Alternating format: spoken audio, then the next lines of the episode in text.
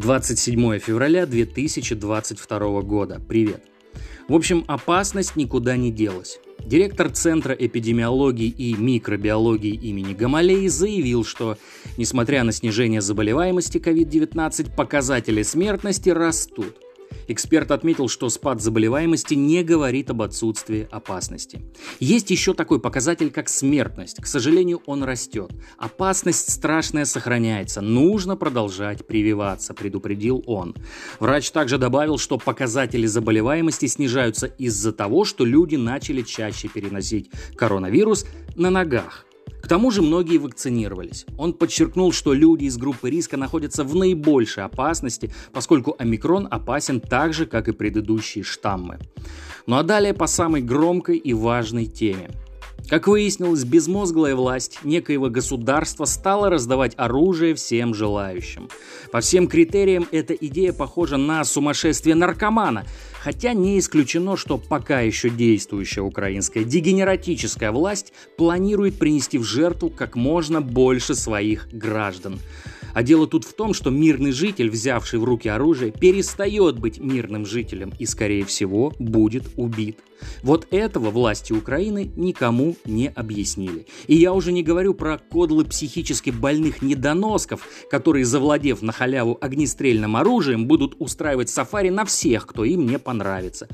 А ведь случаи убийства граждан Украины вот такими ублюдками уже имеют место быть. Мантра про защиту собственной земли не сработает при встрече с обезьянами, которым безмозглая власть великодушно вручила средства для убийств. Для убийств, а не для защиты. Теперь немного про тот самый SWIFT, который уже, честно говоря, надоел. Нужна ли нам система, которая после событий 11 сентября 2001 года в одностороннем порядке передала исключительный доступ американским службам ЦРУ и ФБР к финансовой информации, содержащейся в ней? Естественно, под видом отслеживания транзакций террористов.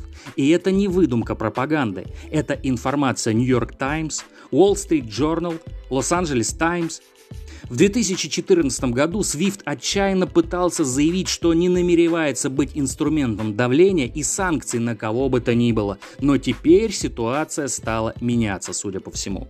Далее, если под влиянием санкций граждане России перестанут выезжать за границу, если российский бизнес будет лишен возможности торговать за рубежом, в чем смысл отключения от SWIFT? По логике, лишившись возможности контактировать за границей, мы сами должны избавиться от Свифта. И поэтому повторюсь еще раз. Нужна ли нам вообще эта система? И только не надо рассказывать про страну изгоя. Этой плакатно-лозунговой чушью можно накормить разве что безнадежных плебеев.